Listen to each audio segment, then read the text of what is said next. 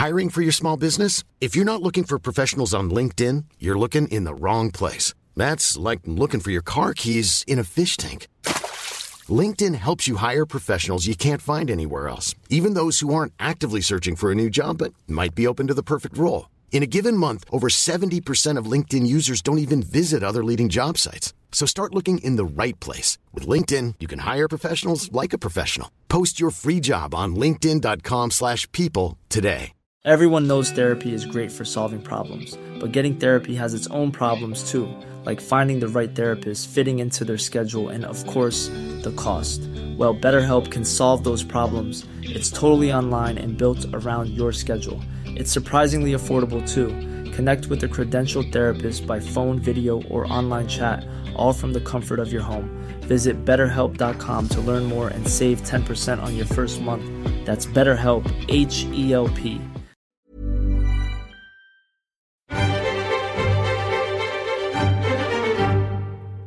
Hello and welcome to the New European Podcast.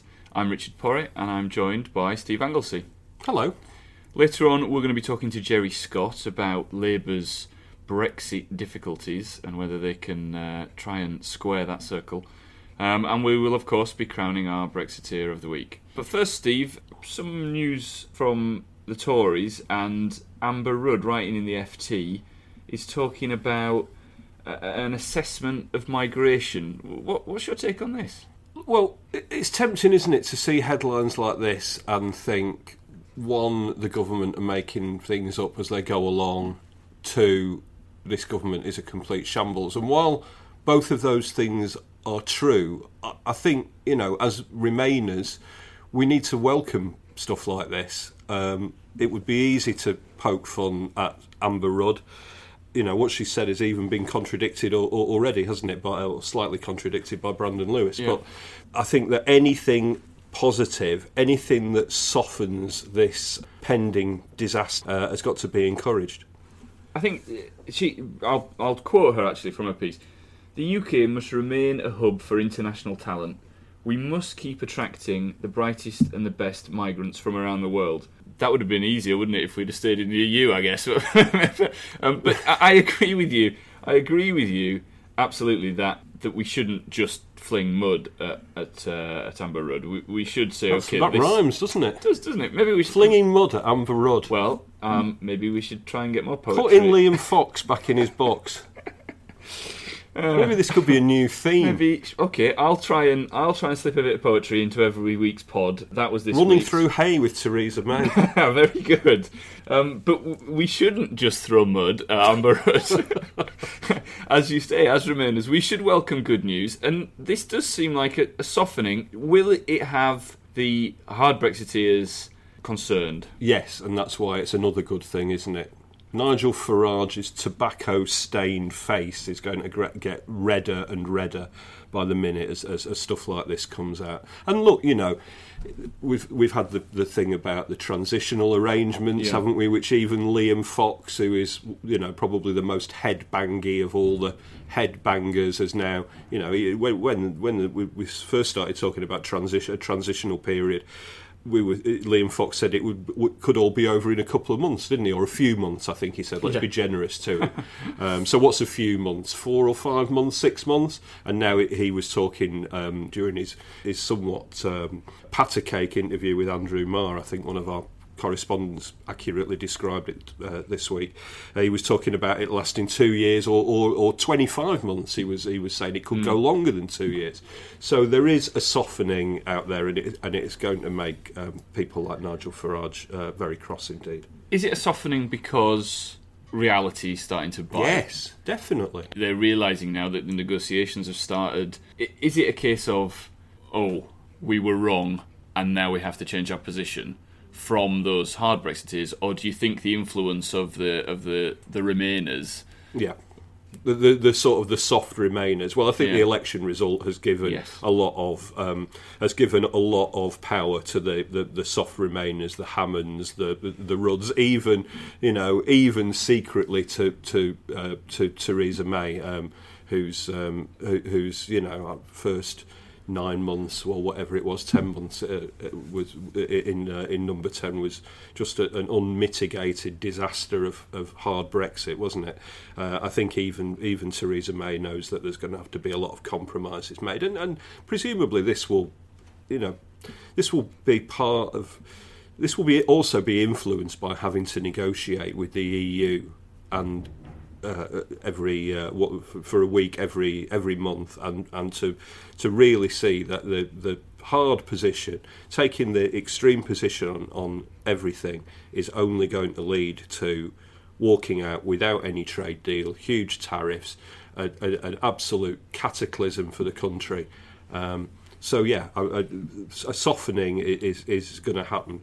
Um, whether that is enough to revive the, the sort of the corpse of UKIP. I, I sincerely hope not, but maybe it will be. Maybe that's probably very much dependent on what happens with their leadership election as well, isn't it? Yeah, it is. Um, They're in total I mean, the, the, the, the, array of talent is, is just remarkable, isn't it? It's quite something for for a party who's been pretty much in constant chaos. Uh, they, they really are on the on the edge of utter destruction, aren't they? They are, yeah. Um, Brandon Lewis, you mentioned him briefly. He doesn't seem to have got this Amber Rudd memo, does no. he? They, I think they're getting better with their message, and there's there's been some new appointments which are interesting to people like me and won't be interesting to you, the listener, um, behind the scenes uh, in number ten, and sort of strong appointments as well sensible heads, whether you agree with them or not, who could perhaps get number 10's media grid back on track because it's been a wayward for some time mm. now. And they seem to have got some kind of, in the last few weeks, some kind of correlation and some kind of joint message, but still we get Brandon Lewis seemingly talking on the Today programme about freedom of movement ending, be still giving that hard Brexiteer line and not really clearly having having seen or digested what Amber Rudd has said. So the confusion remains to some extent. Yes, absolutely. You know, let's let's give them let's give them some credit. It is hard to have a joined up government at all times anyway. Yeah. It's, it's probably even harder now while uh, while people are um, are on beaches and, uh, and and sipping the prosecco as appears to be the the new phrase, doesn't it, for what politicians do in their spare time? That's right. Touching on holidays, did you see Theresa and Phil?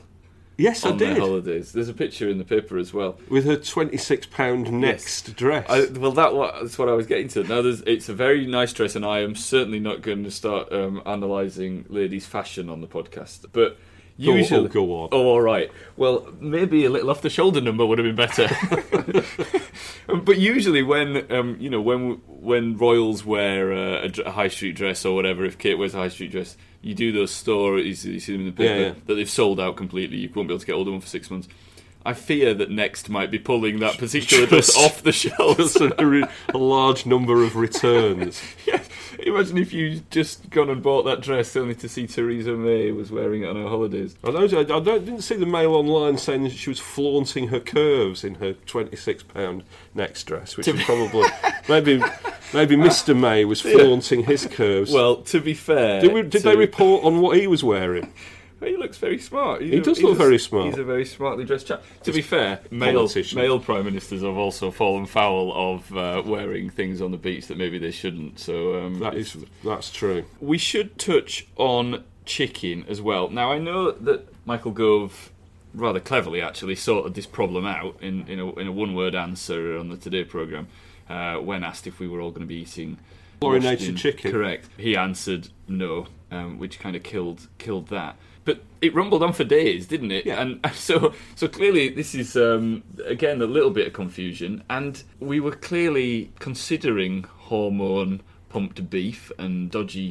Dodgy whitened chicken. Why do they wash it in chlorine? I've no idea. Is just for just for a laugh, uh, I think. Just, just for just dip it in a swimming pool. Because it is easier than repeatedly washing it with water. Right, I see. So uh, that and it gives it a tangy taste of chlorine. Mm. I think it's for if you, for people who really like swimming, for people who take a drumstick into the pool with them when they go to the baths. yum, yum. But that that's the sort of thing I think we're going to see as we try and rewrite rules and as we try and find new trade agreements. There's going to be moments where there are people we might have to trade with, we might not want to, or trade with them in ways we might not have to want to and we, there's going to come a point where we're not going to be able to just say no to something, isn't there? If we're going to get these trade deals. Yes, absolutely. There is there the, the, a point will come. Who was it? Was it was it Gove who hailed I think on Brexit morning he was. It, it's so stupid. It was probably Boris Johnson who was saying, "Look, we can all look forward to the return of New Zealand lamb."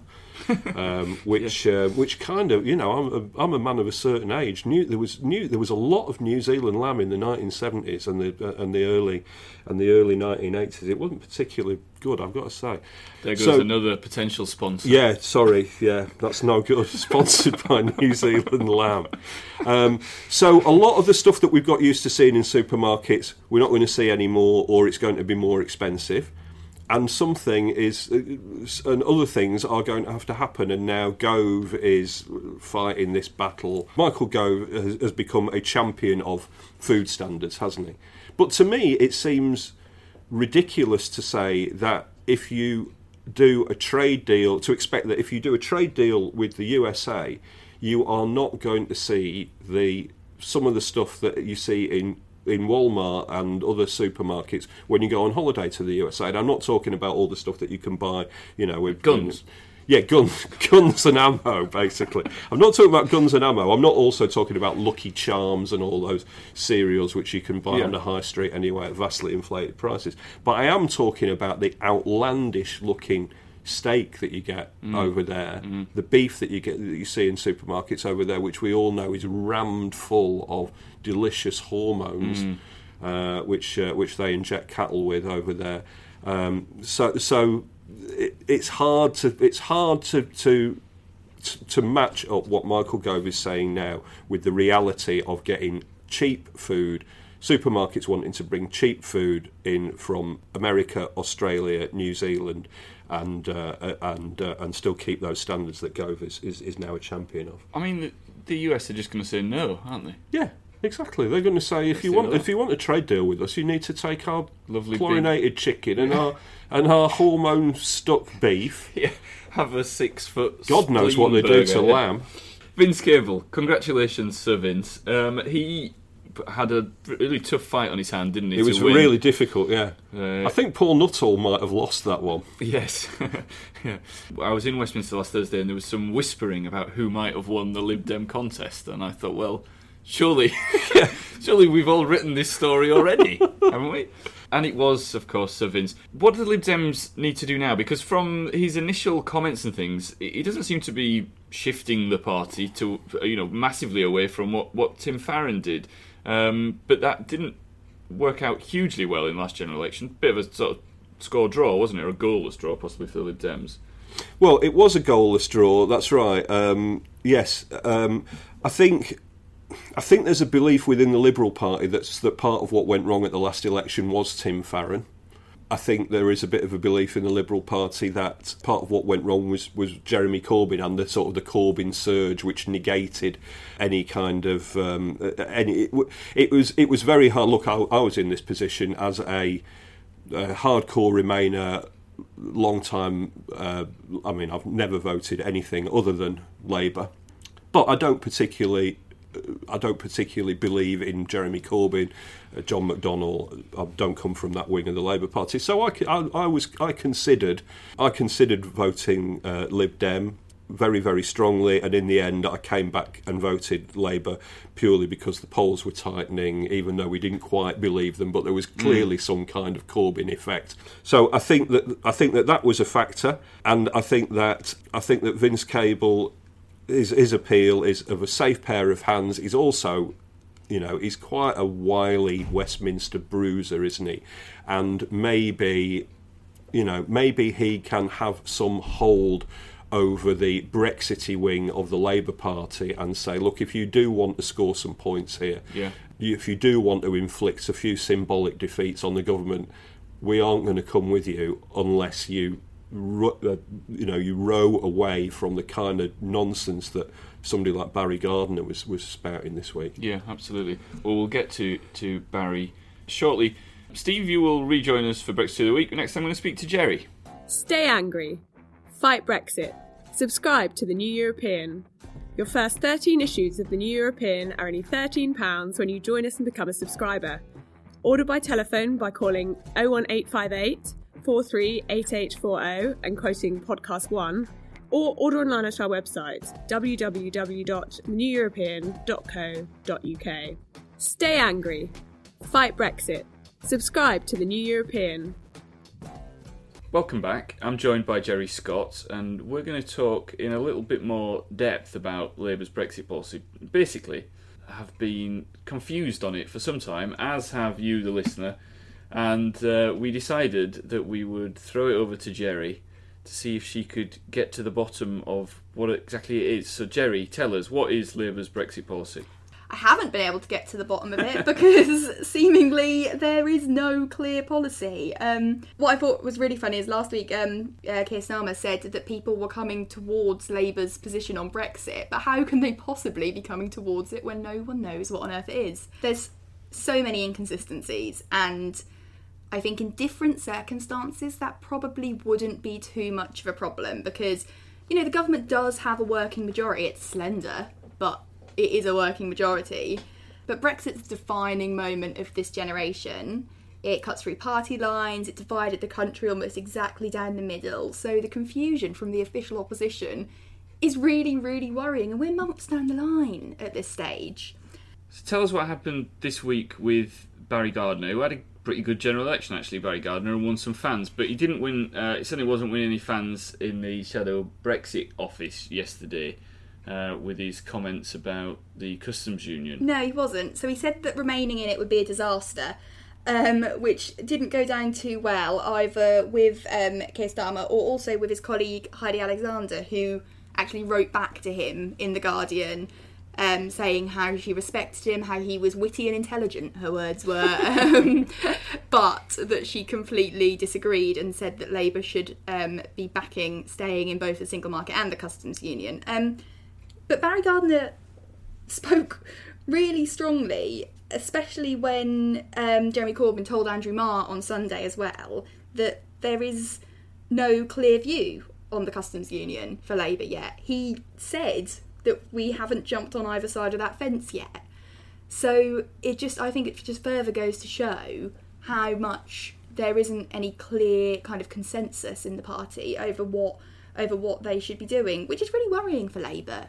Well, I mean, eh, I've just, I've, I've literally just been writing about this, and the, and the the only party that's got a really, really clear view on on Brexit are the Liberal Democrats. Yeah. But let's park them for a second. The Tories um, do, did have a clear view on it, but because of Theresa May's waning power, don't anymore. But Labour have had, uh, you know, a constant, stable-ish leader, and yet no one at the top has really given any guidance as to what the party policy is. That's left, I think, Keir Starmer to try and mould this kind of half soft Brexit without actually saying it because they're in great fear of upsetting this great swathe of Labour voters who also voted Leave. Yeah, and if you listen to what um, uh, Andrew Gwynne said at an event at London last week, he actually said that the Labour Party trod a very clever fine line in the election to appeal to both Remain and Leave. I'm not actually sure I necessarily agree with that, and even if it is true, it's probably time to come down on either side now. Um, but I think the reason it isn't clever is that the people who voted for Labour in last election, a lot of them aren't die-hard Labour. They don't have Labour in their blood, and I think it'll you know if they feel like they're not being represented, they'll jump ship. Yes, and, it, and I mean the you know die-hard Labour, by which you mean I think old, old school lefty Labour like Yeah, Jeremy. Corbyn, who we certainly know that there are elements of the Labour Party on the left who, who very much um, will have voted Leave. But the party members who were polled this week by the Economic and Social Research Council actually came in at eighty percent wanting to stay in the EU. So this myth that's built up around this huge working class, mainly northern old Labour vote, it doesn't exist. It's not there. 80% of Labour voters want us to stay in the EU. So surely, surely, it's an easy choice for Labour to make. You would think, wouldn't you? But I think they're getting. Obviously, you need the detail in these negotiations, and that it's really getting bogged down in the detail of staying in the single market, staying in the customs union. If we're going to have a relationship with the EU like Norway or Switzerland, or if we're going to have a relationship like Turkey, um, I just really think that they need to have a clear line of what what they want Um, you talk about membership of the single market, access to the single market, which are completely different things and are being spoken about as if they're the same by many. There's so much confusion in the party that how are voters supposed to not be confused? Do you think that during the election, Gwynne, I think it was, who said Labour had trod a, a clever line? I actually think they got a bit lucky because in in that um, feverish atmosphere of the general election, people just got caught up with singing "Oh, Jeremy Corbyn," didn't they? Yeah. And they thought we want an alternative, we want an opposition to what you know what we might get, and we want to give the Tories a kick in the balls, and so they voted for Jeremy Corbyn. I don't think it was a endorsement of his Brexit policy. No, I agree. And if you look at the manifesto, it's so vague. It's so vague on Brexit. But I think actually the FT called it an exercise in ambiguity, which I think is exactly right. Yeah. Um, and the problem is, is I think that ambiguity led a lot of pro-EU voters to assume that it meant that Labour favoured a softer Brexit. Um, but with things that are coming out from Jeremy Corbyn, from John McDonnell, from some other kind of top rank, it doesn't seem necessarily to be that way. You know, Chuka Umunna went on Twitter on Monday and said that the Labour position was getting more and more towards the Tory position. Yeah. And I don't think that's necessarily wrong if you take some of what's being said at face value. It'd be a good quiz, that wouldn't it? Maybe we'll do it in the paper, pull out who said what, and whether Absolutely. it was Labour or, Was it Labour or Tory. Tory? Absolutely. And who's to blame then? Because I, I feel, I do feel like Keir is kind of doing a, a decent job with bad tools. Yeah, I do as well, and I think it almost feels like he's being pulled in all directions by various people. He's the one left with it at the end of the day to try and figure out some kind of coherent policy Yeah. when when it's kind of chaos all around. Yes, quite. So what? What? Uh, just finally, Geri, we've we've got nowhere into finding out what Labour's Brexit policy is. Of course, I, I, I mean, I think the the answer is that they don't know either. But what what do you what do you expect will happen next with this? I expect that there's going to be another election in the next two years, which isn't that far off, and God knows if they'll have a Brexit policy by then. Yeah. we well, can do you know what? They might not need one because Well, it no. might, you know. uh, the the uh, the listeners have been sending in some comments with regards to Labour's Brexit policy. We've had a really good response on this. It's obviously something that has been confusing you guys as much as us, and probably as much as the shadow cabinet. I think this. I think Tony Price nailed it on Facebook. Corbyn has a Brexit policy, but do Labour Labour have a Brexit policy? I, I mean, I think that's it, isn't it? That's exactly it. It's completely. It seems to be completely at odds. Tom Bradley, uh, also on Facebook, is saying the message. He's confused on Brexit quite quite clearly. Join the yeah.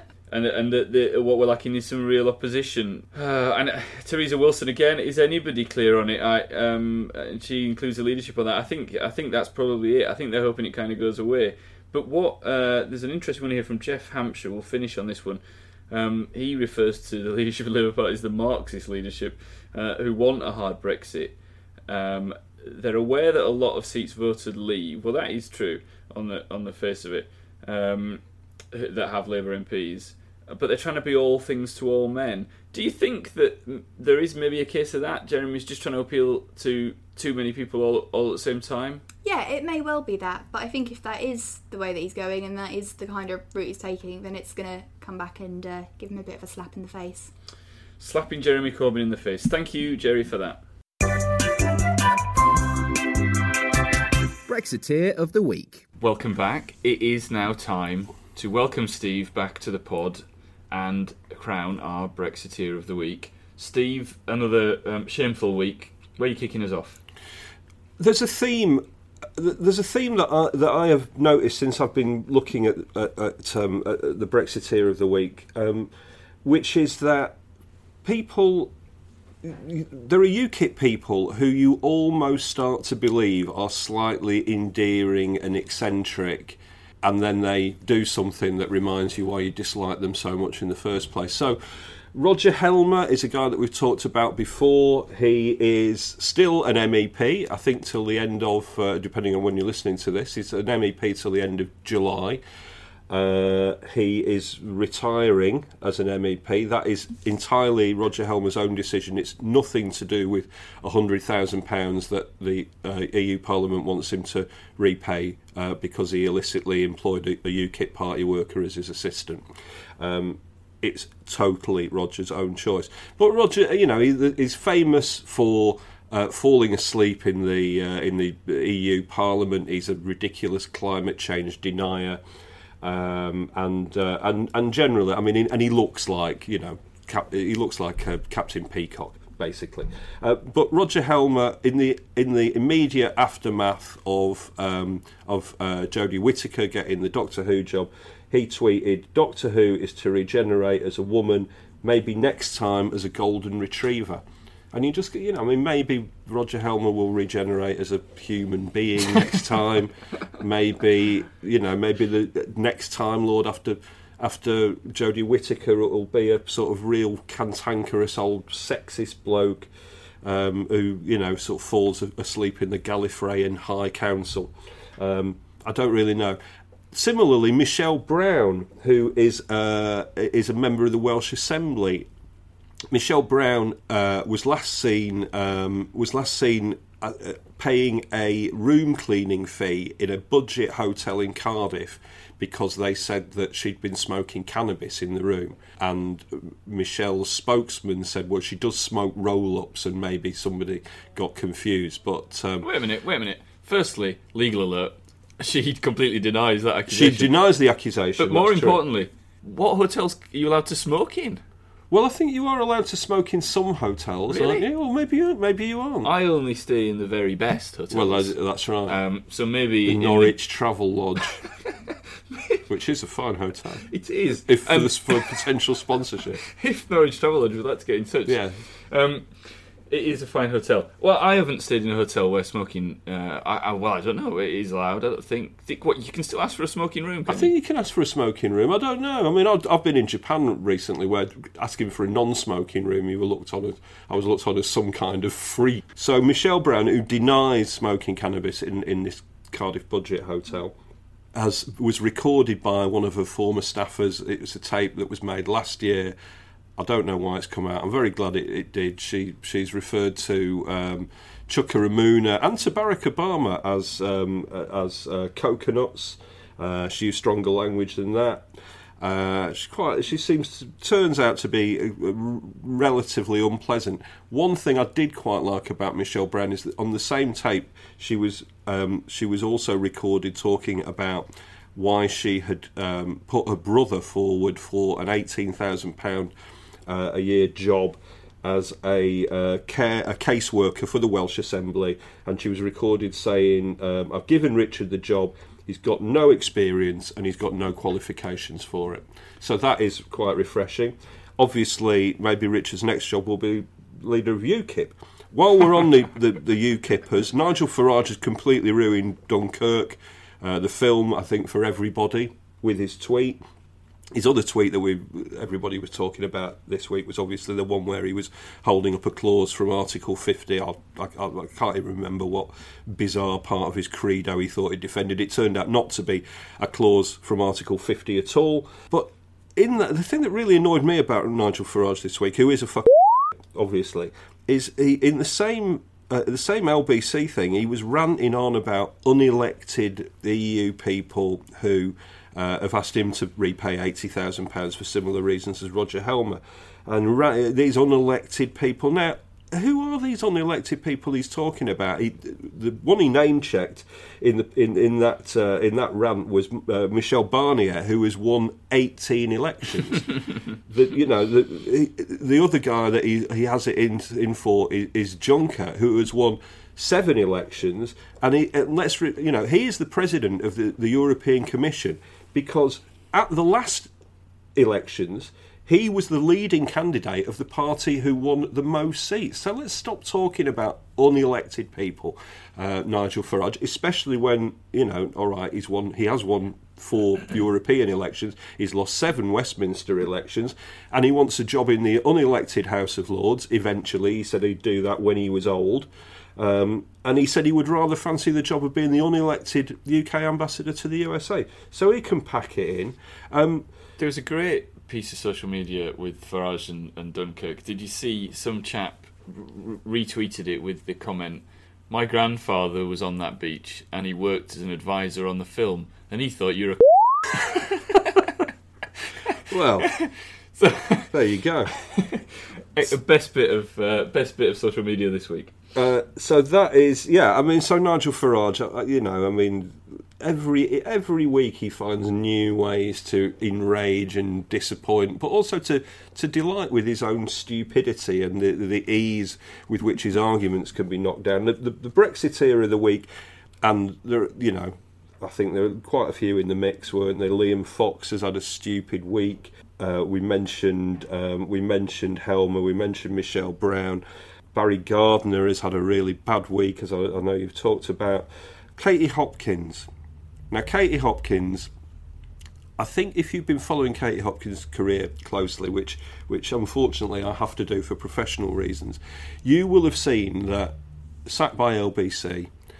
Uh, she is um, she doesn't appear on, on UK TV very much. She does appear on American TV a lot, but I think even even Fox recently sort of disagreed with something that she had she had said. Um, so maybe the Fox window is closing a little bit for Katie Hopkins as well. If you followed her columns for Mail Online, they have gone from the full, you know, foaming at the mouth, spittle uh, uh, stuff about uh, Brexit and immigration and migrants, who of course she described as, as cockroaches, didn't she, uh, not too long ago. And the last the last few columns for Mail Online. Uh, obviously, there, there was one about the the, the, the little kid, who, which is obviously a really tragic story. There were a couple though about um, the royal family. One of them was was sort of arguing that only royals should be allowed in the royal box at Wimbledon. And it was something a bit different, and he sort of went, in the light of all this controversy, have Mail Online told Katie Hopkins to tone it down a little bit. Now, last week, she announced that she was off to sea. Uh, she was going on a boat called the C-Star, which is operated by a group called Defend Europe. And she was going to defend the Med. And, and what the, the C-Star does for people who are unfamiliar with this story is that it disrupts um, people who are trying to rescue refugees from the sea. So it gets in the way of, of the other boats and um, and uh, and it disrupts them and it stops people picking up refugee boats. And you know, let, let's say incidentally, it, it, it improves the chances of refugees um, drowning. Probably doesn't it? It's fairly despicable. Yeah, it's not very nice. So who who would have known that the the crew of this the C-Star, the people who were on board with Katie Hopkins would turn out not to be very nice people. Uh, and, and, and so it turned out. She, she posed happily with one of them. He turns out to be a, a Holocaust denier, uh, uh, a British guy who works in Sweden, and his, his name is Peter Sweden which I think is possibly not his real name. Uh, some of the other people who she was pictured with or said that they were on there, you know, if you if you follow the trail on social media, oh, Dave Denmark, yeah, um. Paul Prison Planet, obviously PPP. Um, so yeah. Before she went, Katie said she would re- be reporting every day for Mail Online from this sort of carry-on cruising of the alt right, and uh, one of her pieces did appear uh, then Peter Sweden's Holocaust denying was revealed. Her tweet came down. Uh, her column came down from Mail Online. It's, there's now a 404 error if you try and look at it, and not a word uh, has appeared from Katie Hopkins uh, on this subject since on Mail Online. So, is mail, the Mail Online window closing as well for Katie Hopkins? Let's hope so. She is uh, Brexiteer of the week. That was the New European Podcast. Thank you very much for listening. The paper's out now. Please go and buy it. It's packed full of great stuff, not just politics. There is art, culture, sport, all kinds of great things in our 64 page tabloid newspaper. Or log on to our website, www.theneweuropean.co.uk. You can find us on social media as well, the usual routes. I am taking a holiday, so next week I will be leaving you in the safe hands of Steve Anglesey.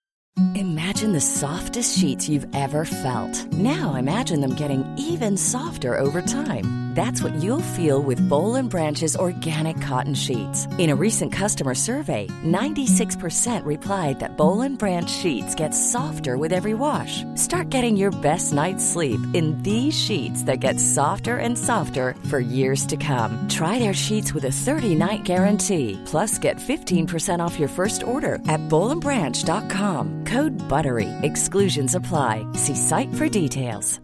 Hey, it's Paige DeSorbo from Giggly Squad. High quality fashion without the price tag. Say hello to Quince. I'm snagging high-end essentials like cozy cashmere sweaters, sleek leather jackets, fine jewelry, and so much more. With Quince being 50 to 80% less than similar brands. And they partner with factories that prioritize safe, ethical, and responsible manufacturing. I love that. Luxury quality within reach. Go to quince.com slash style to get free shipping and 365 day returns on your next order. Quince.com slash style.